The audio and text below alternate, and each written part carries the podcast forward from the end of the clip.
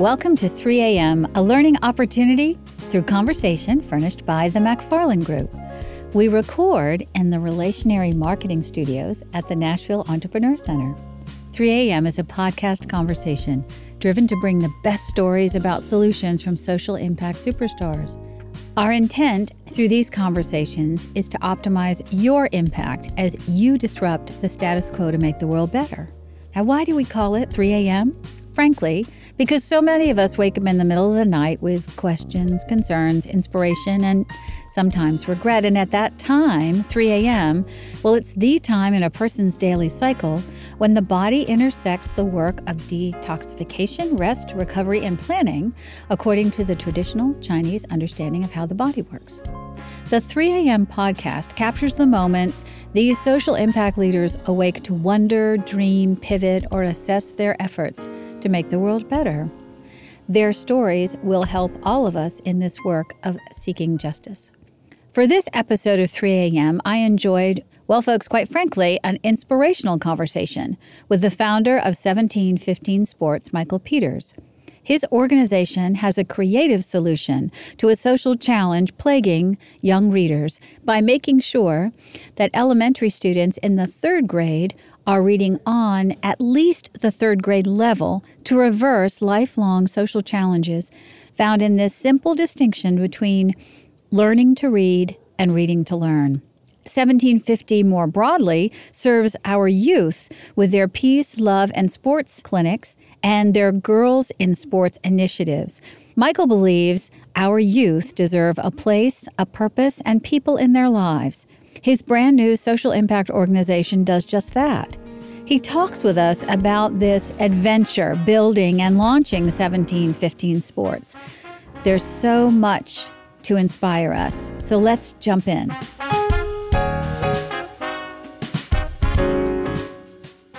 I'm happy to have Michael Peters here of 1715 Sports. Michael, you are a Nashville native, Glencliff grad, is that right? Yeah. Yeah. Um, and you graced both the campuses of Harding and Lipscomb. That was nice to give those guys a break. I appreciate that. I'm sure they do too. Anyway, I'm really glad that you're here. You're going to help us understand what it's like to take this urgency from your heart and your spirit, move it into some seeds, plant those seeds, and now uh, moving forward into really what is a, a startup in this social impact space, kind of down the lane of the nonprofit or not for profit. So, welcome to 3 a.m., Michael. Thank you. I'm excited to be here. Well, you were very kind to say yes. We are beginning to work together. And I think I asked him as soon as I heard what he was doing, visited the website. We had a really great conversation. I'm like, you've got to come on and share this. This is going to be so helpful to the people who are listening. So let's get right to it. How did you decide to pour your talents and your energies into the literary space for children? Well, I came back in 2015. I was in Dallas for four years when we first got married, and uh, we had a uh, a little baby girl, a 13 day old girl, and we moved back from Dallas, Texas, uh, to my home to Nashville, where I grew up. I, I, lived here my whole life, other than those four years in Dallas and a couple of years when I was at Harding. And I came back to a new Nashville. A lot of great things uh, are happening. The growth, the the businesses, the new restaurants, especially for someone like me. I love the new restaurants. Uh, but I came back to also a different Nashville. Uh, 2015, the murder rate spiked. We went from about 48 murder a year city to 83 murder a year city. And a lot of that was around teen violence. And so here I am preaching full time at a church in 2015, and I keep seeing these kids moving out of the neighborhood, going to new spaces because uh, rent wasn't affordable in a neighborhood that they always lived in. So they're moving further out and uh, in kind of greater Nashville area, Antioch, Bordeaux, Goodlettsville, Hermitage, places like that. And then we just kept seeing sad, tragic news story after news story involving the youth of Nashville. And so that ate at me for about two years. And in 2017 was kind of the breaking point. We hit the triple digit murders in Nashville, 107 and uh, 22 of those were under the age of 17. And so I asked the question, and, and my family asked the question, and me and my wife thought about it. You know, uh, what can we do to make Nashville a better place for everyone, especially its youth? We're a thriving city, and so all the youth of Nashville should be thriving, we thought. And Um, through my experiences of working with children and at an after school program, and we ran across a research paper called Double Jeopardy by this guy named Donald Hernandez. And the statistics just blew me away of what it means for a kid to be at reading level at third grade.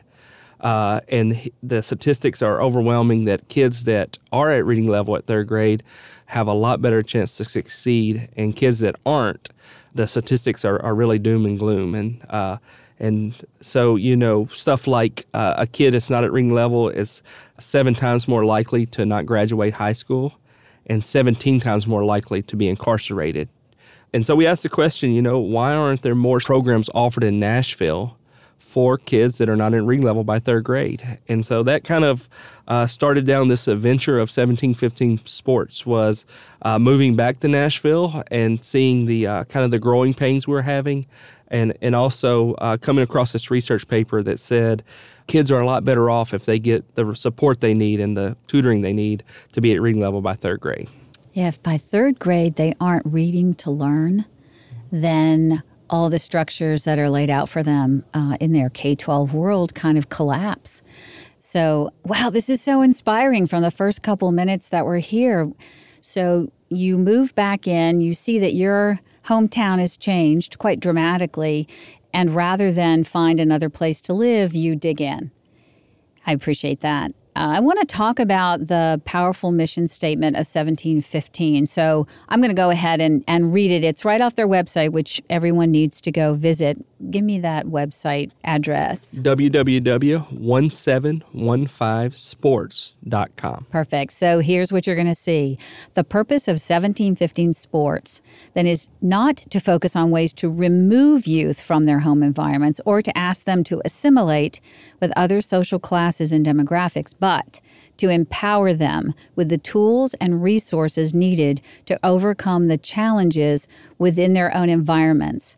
And that seems to really be reflected in the core values also of 1715, if I may, their quality, innovation, and relevancy. So, can you talk about those core values for just a minute? Yeah. Um, one of the questions or one of the quotes that we started 1715 with was by Andy Stanley, and it said this To reach people no one else is reaching, you have to do things no one else is doing.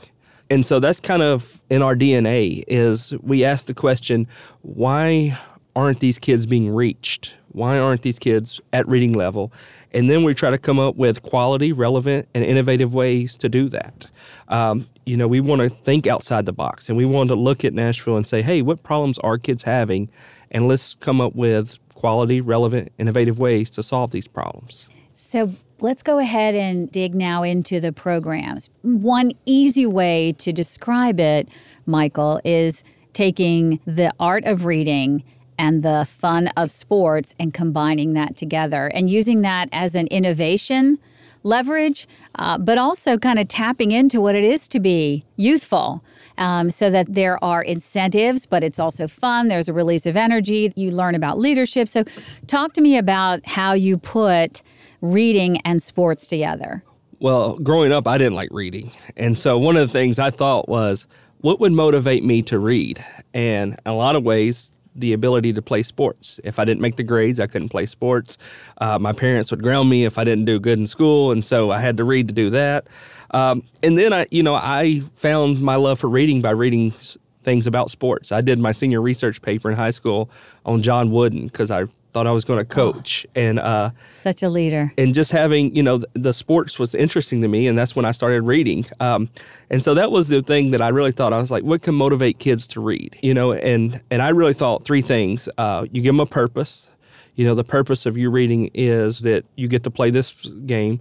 Uh, you give them a people, you give them a tutor, one on one, someone they can connect with, someone that cares about them. And so when they sit down at a reading play league, uh, they're going to get a one-on-one tutor. It's not going to be, hey, you go off in a corner and read for 30 minutes by yourself. You're going to read with a one-on-one tutor who is going to be trained in uh, helping you understand to become a better reader, helping you with tactics or you know ways to say, hey, this is we become a better reader. And so that's kind of how that was birthed. Was this is how, as a young third grade boy, how Michael liked to read, and that's how basically I came up with the idea of read and play. I love that because it worked for you. So why not take that model and try to make it work for other kids? You know, you hit on that thing that I think just is one of those holy grails of engaging the learner where the learner is. Sometimes we think that's really just about skill level, really not about interest. And for you, I like how the how sports really kind of opened up so much to you about leadership and, and Coach Wooden and also just was it just an easy thing for you to access the learning. I think that's terrific. So will you walk me through? So I have a third grade class in Metro. I have a third grade class and I have some readers at different levels. And I know about 15 sports. Walk me through how I get involved with your program. Yeah, so we try to do uh, based on clusters to make sure we have enough kids for a league. So we do it 28, and we'll go to, uh, say, the Antioch cluster. And we'll go to all the elementary schools and we'll say, hey, anybody in first, second, third grade who are below reading level, please give them this information. Or if you know a kid who needs help. And so we try to get with the counselors, with the parents, uh, with the teachers, with the administrators at the school and say, hey, send us kids that really need it this way. Now, we'll never turn a kid back. If a kid, you know, reads at a fourth grade level and he's in third grade, he can still play in our league. We don't want to be like, well, no, you're too good of a reader. Because if a kid wants to read, then he can be in a part of our league. But we really are targeting kids that say, hey, they need the extra help. And uh, we hope over a seven week period, seven you know sessions of reading one on one with a tutor is going to give them the help they need. And hopefully in the you know in our dreams and plans is that we offer that 3 times a year in three different sports. And so we kind of hit all different kinds of interest levels in different sports, but also we get, you know, a kid can read 21 times with a tutor in a year. Uh, and hopefully that's the extra stuff they need to help improve their reading level. Well, and build confidence and collaboration and friendships and have other people in their lives feeding some love into it. You talked about uh, when we were discussing things a little bit earlier the peace and love and sports. Can you talk about that? Kind of trifecta? Yeah. So, one of the things that kind of broke my heart in 2015 was an organization I was close to had a young lady uh, actually get murdered in the middle of the day over a Facebook fight on a teacher conference day. They had an in-service day, you know, and crime rates. We we saw, you know, they know the study that after school for teens, crime rates uh, just go through the roof because they don't have places to go or things to do.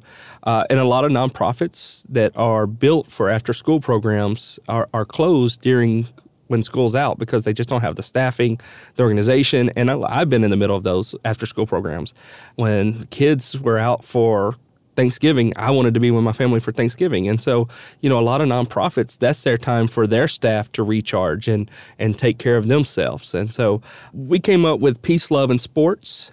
And basically, from 9 to 12, any day that Metro's out of school, it's a high quality sports camp volleyball, football, basketball.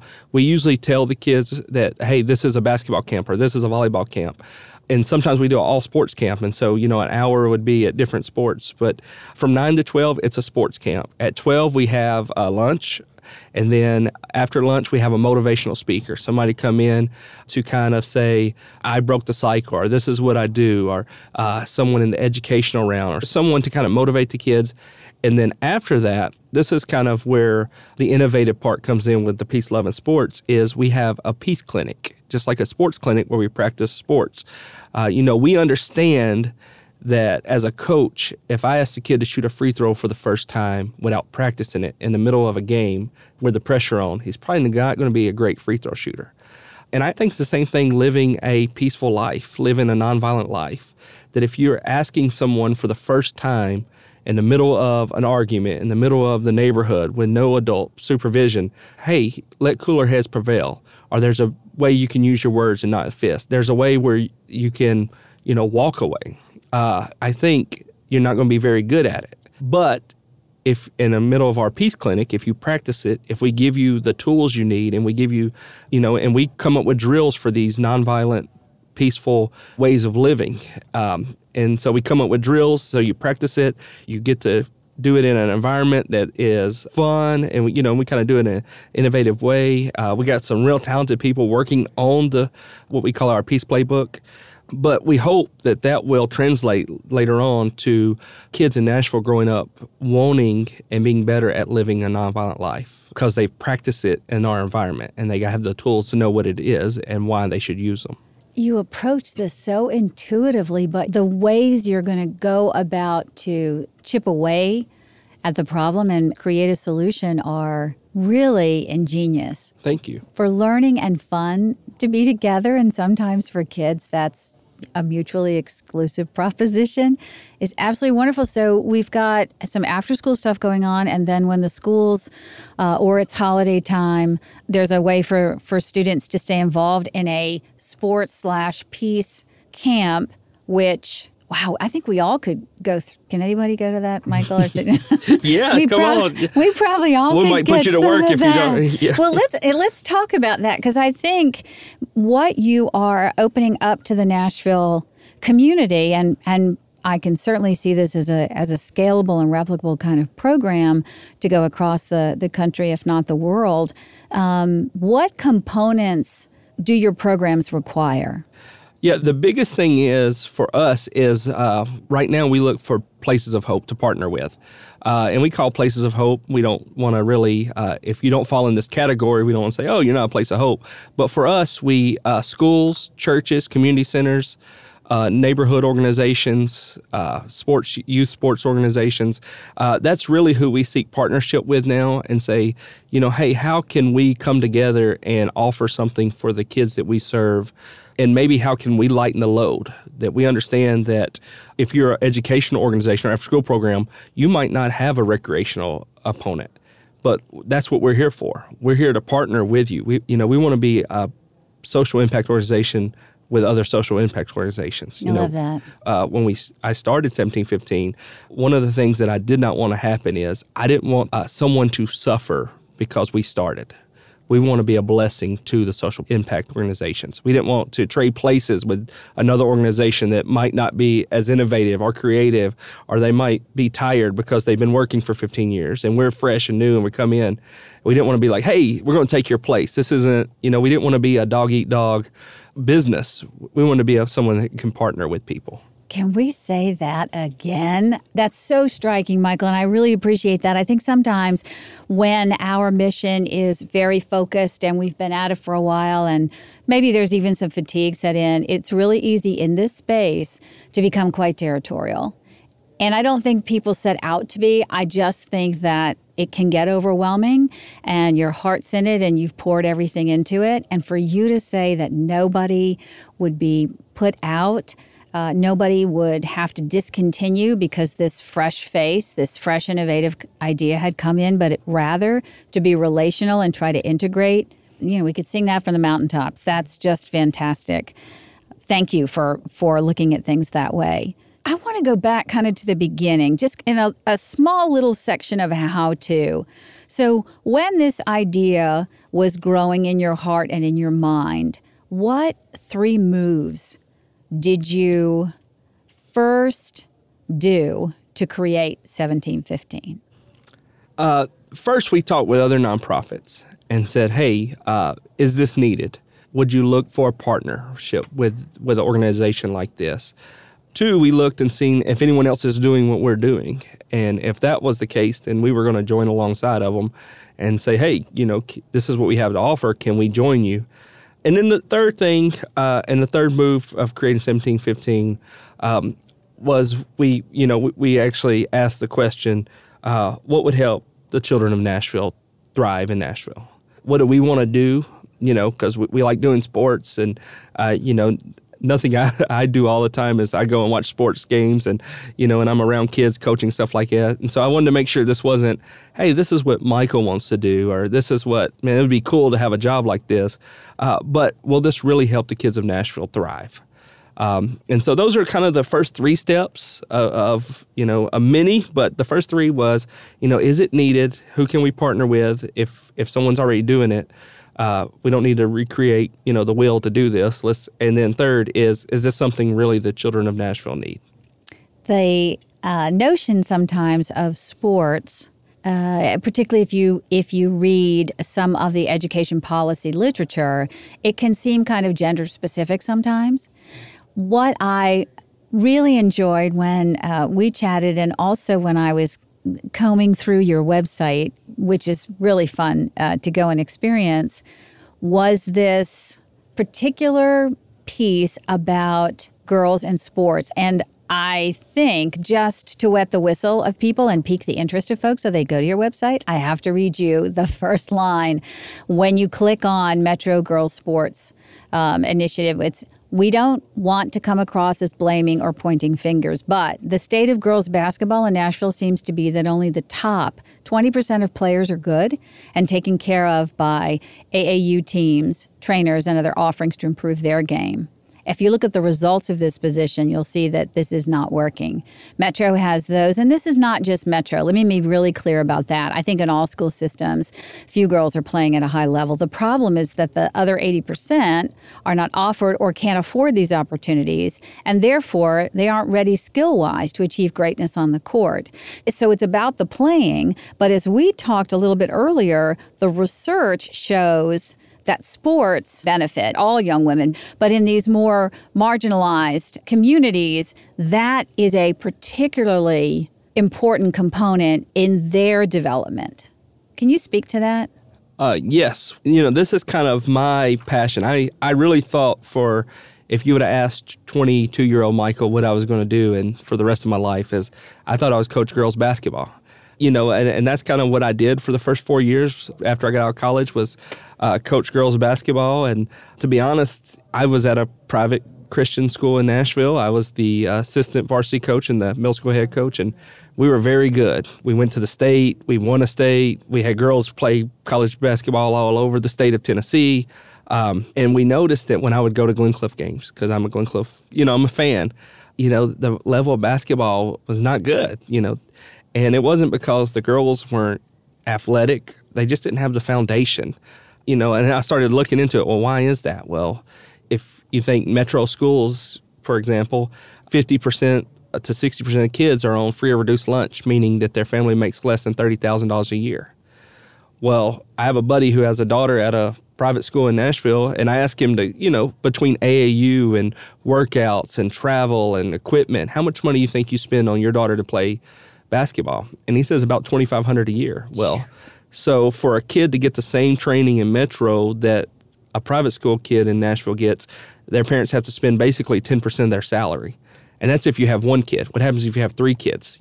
Then can you do 30% of your income to make sure the kids get the foundation? And so we thought there's got to be a better way. There's got to be a more efficient way to make sure not just the top 20% get taken care of by AAU and get the foundation training they need, but what can we do with the other 80%? What, what can we do with, you know, the seventh grade girl who maybe she's trying out for volleyball for the first time and all of a sudden she gets thrown into a game against a, you know, a kid from a different county that's been playing volleyball since they were four. Well, the foundation is there for the girl who's been playing for five years instead of the seventh grader. And so, how can we help them catch up? And then the benefits of a girl playing sports. Uh, the research is through the roof from leadership, the confidence they get from ha- developing leadership and being a part of a team, uh, body image. Girls that play sports uh, doesn't have kids out of wedlock, stuff like that. Like it's just the nature of how much benefits it is for a girl to play sports in high school and middle school it's a no brainer that we'll make an initiative to make sure we get as many of them as possible. And some of the reasons they don't is because they don't want to go against another school and get beat by 30 points because that's not fun for anybody.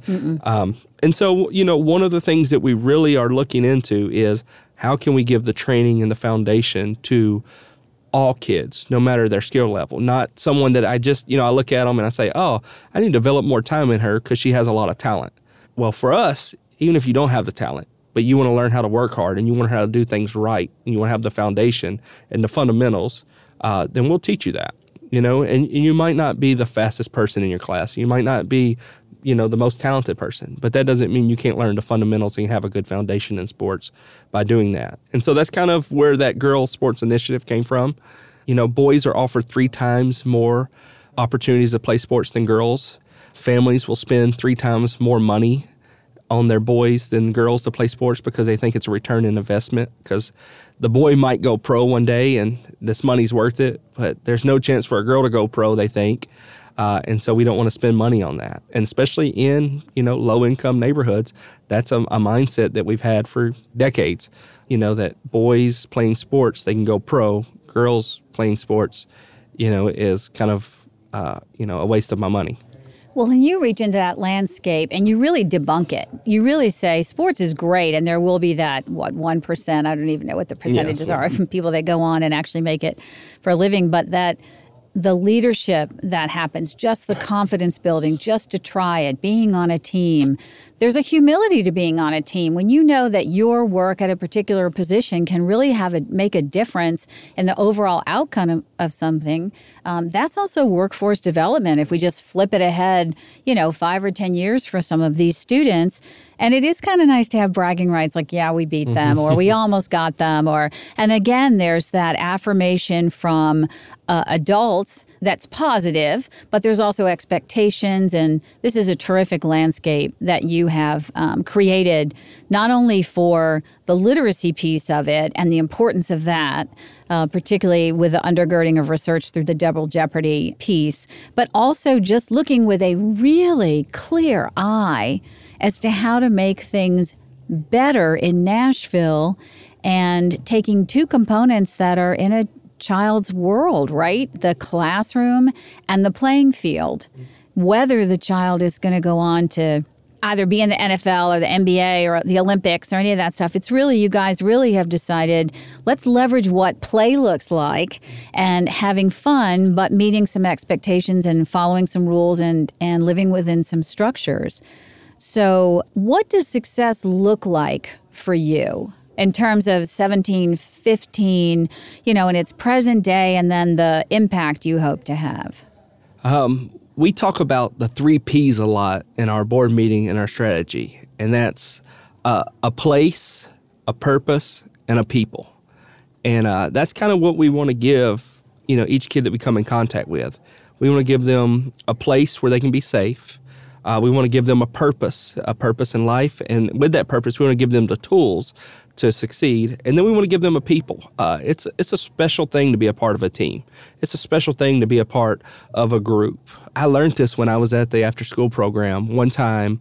Kind of this two worlds collide that the Glencliff football team was going to get in a fight with a local gang, and they were going to meet at a park.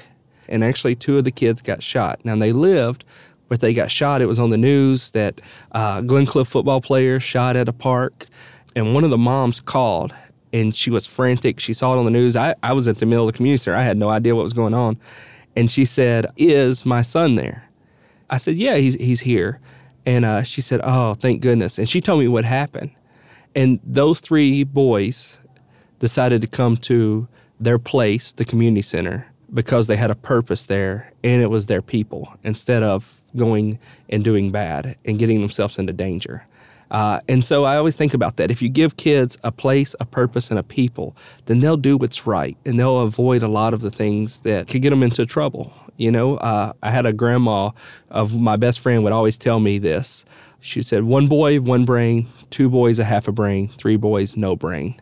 And and I've been there. I, have been in the middle of that no brain situation where you get three guys together and you think, man, this is a good idea, and it was the worst idea in the world.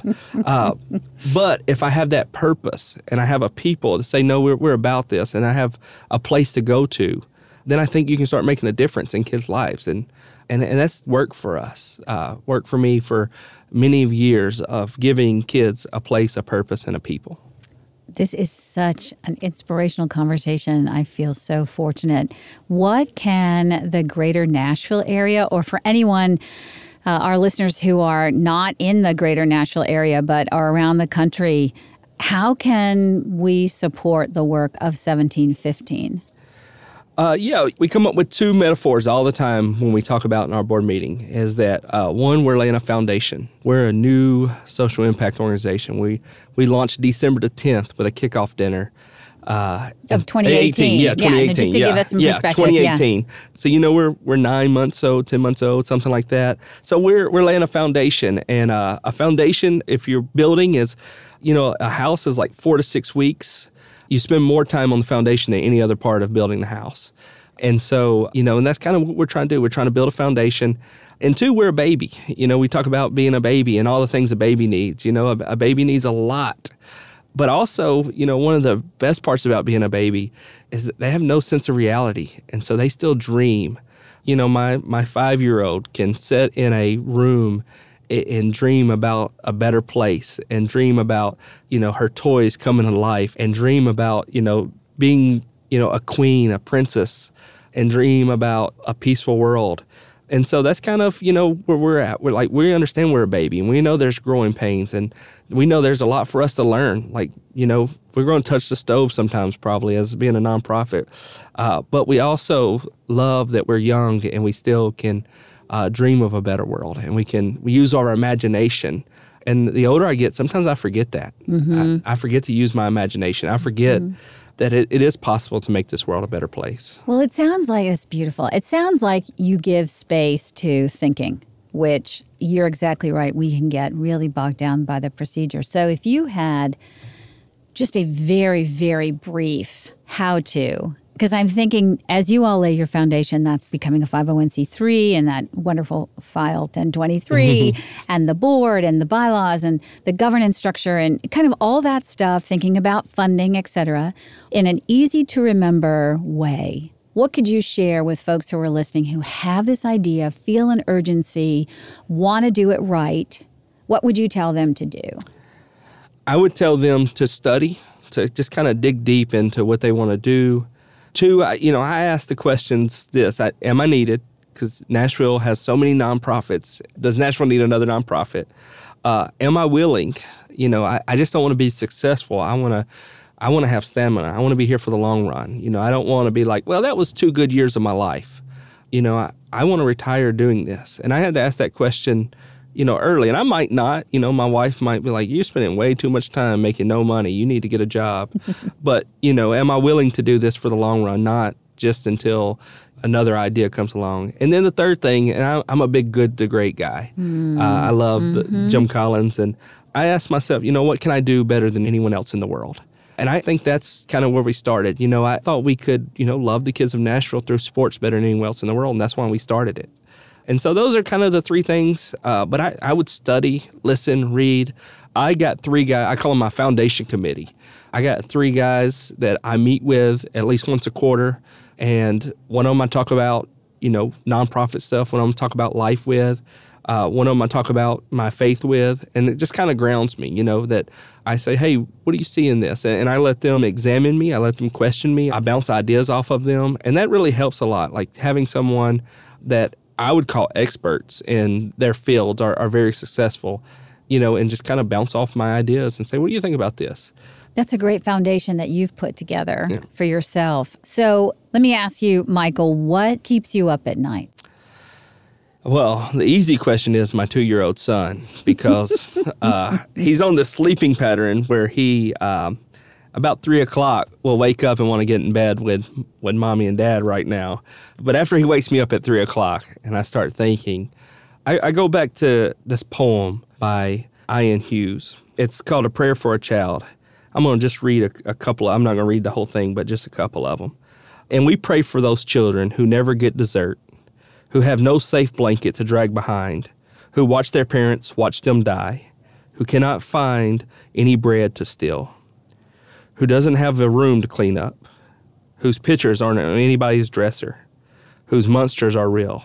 And we pray for the children who spend all their allowances before Tuesday, who throw tantrum in the grocery store, who pick at their food, who like ghost stories, who shove dirty clothes underneath their bed and never rinse out the tub.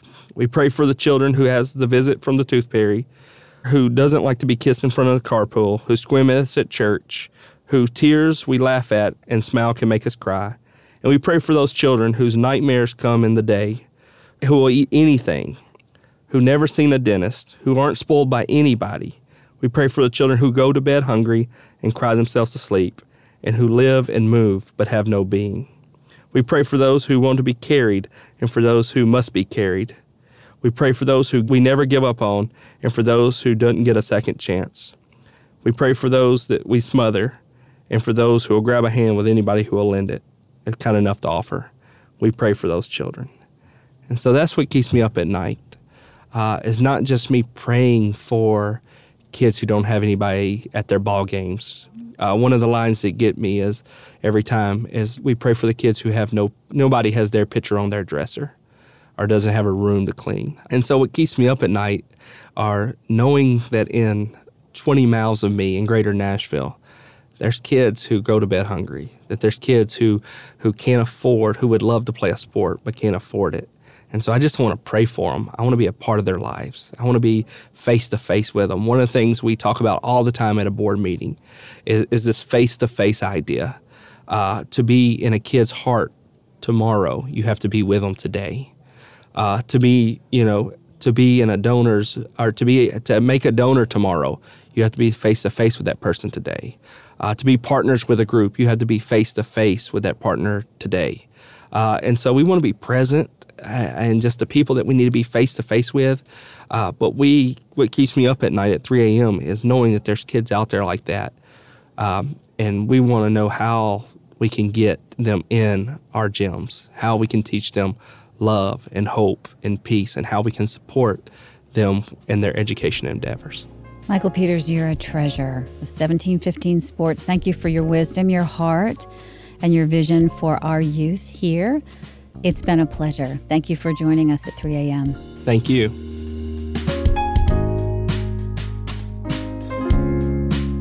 I am wiser and inspired because of this conversation with Michael Peters of 1715 Sports.